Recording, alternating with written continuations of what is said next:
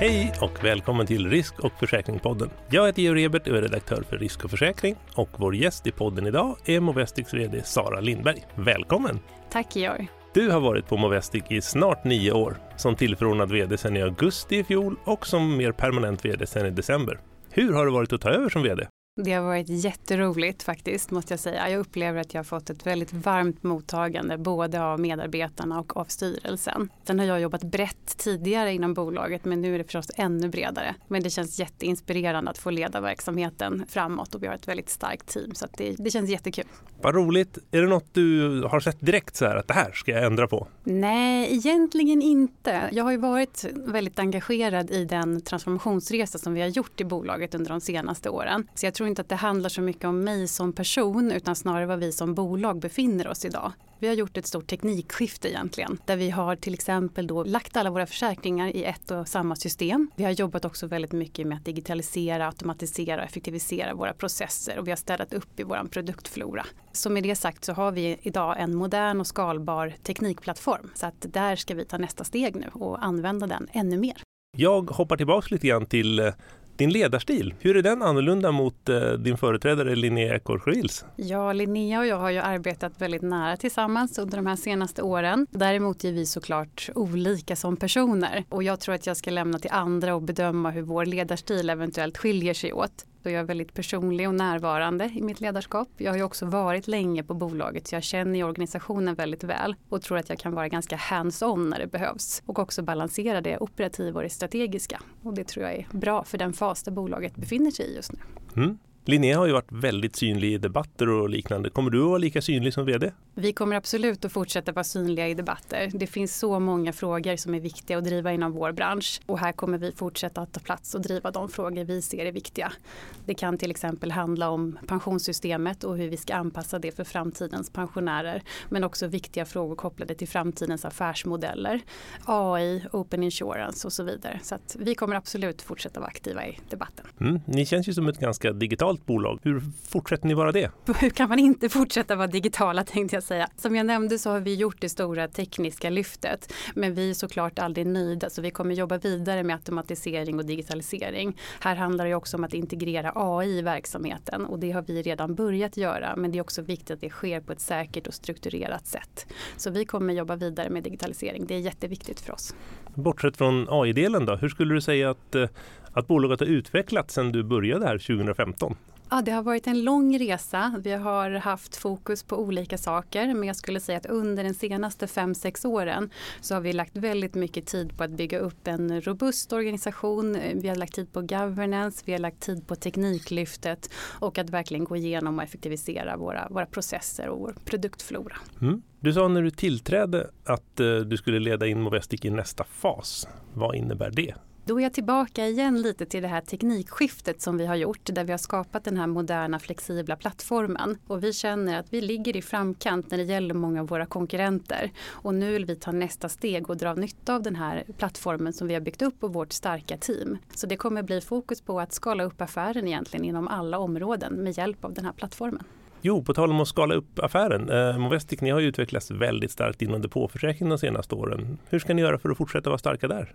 Inom depåförsäkring så har vi tror jag vunnit väldigt mycket på att vi har expertis inom försäkring. Vi är duktiga på försäkring och vi har också möjlighet till våra partner att leverera en väldigt hög servicenivå och en effektiv administration. Och det är något som jag tror att våra partners och våra kunder uppskattar väldigt mycket.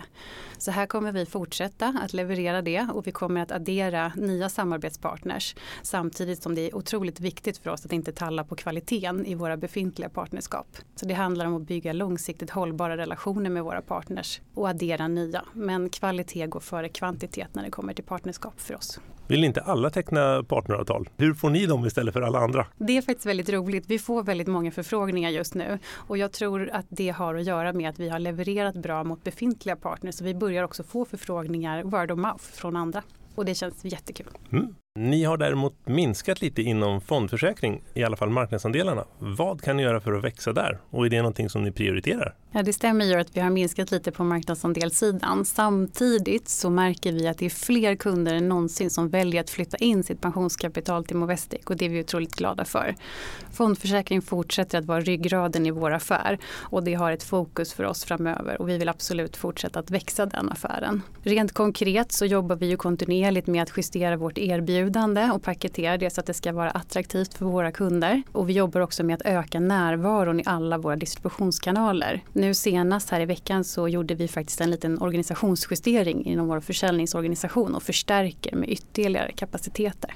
Ni kom ju inte med i årets ITP-upphandling, eller ni kom ju med i upphandlingen förstås, men ni blev inte utvalda. Hur ser ni på det och vad var det som gjorde att ni inte kom med? Ja, det är alltid svårt att veta. Vi ser ju inte alla andras eh, underlag som är inskickade, men vi valde att fokusera på bra kvalitet i fondutbudet och också mycket fokus på hållbarhet. Sen så vet vi i slutändan att det var ännu mer fokus på pris. Eh, vi tycker att det är synd. Vi tycker att vi hade kunnat erbjuda stort mervärde för kunderna. Men det är ingenting som vi gräver ner oss för, utan vi ser fram emot eh, nästa upphandling hur ser du på konkurrensen i pensionsbranschen? Har den förändrats något? Du har ändå hängt här i branschen ett bra tag nu. Ja, konkurrensen är ju hög skulle jag säga. Det är väldigt hög konkurrens bland livbolagen. Vi har också bankerna som i allt större utsträckning väljer att fokusera mer och mer på pension. Och vi har nya aktörer och digitala aktörer som försöker ta sig in i branschen eller på marknaden på flera olika sätt. Så jag tror att det här i kombinationen med att det kostar ju förstås någonting att driva försäkringsbolag eller att driva rådgivningsverksamhet. Det är en hård prispress i marknaden. Alla vill hitta sin position i värdekedjan.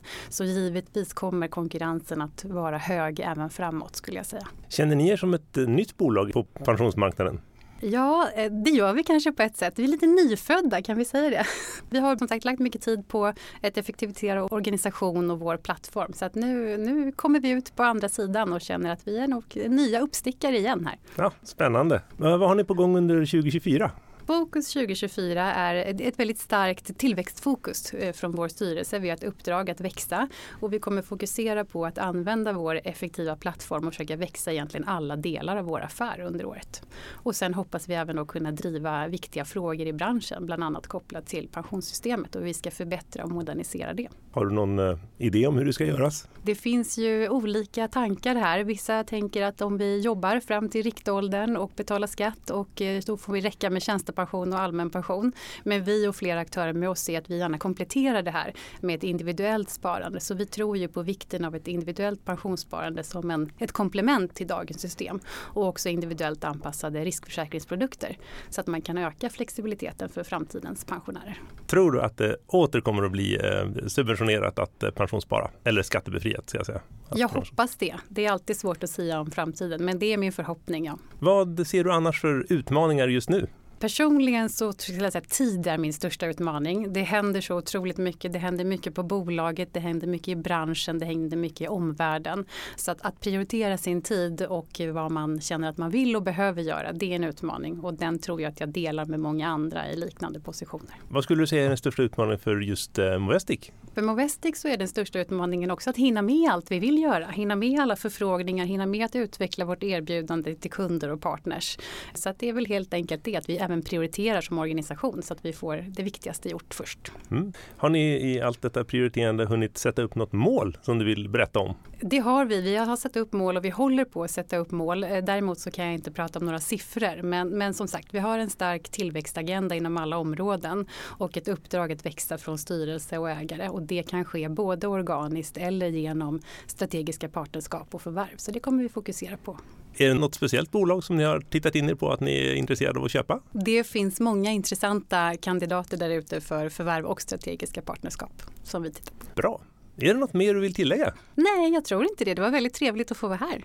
Ja, och tack så väldigt mycket för att du kom. Och tack så väldigt mycket för att just du har lyssnat. Podden producerades som vanligt av Julia Siverts. Ansvarig utgivare är Peter Fällman. Och eh, tack så mycket och på återhörande i februari.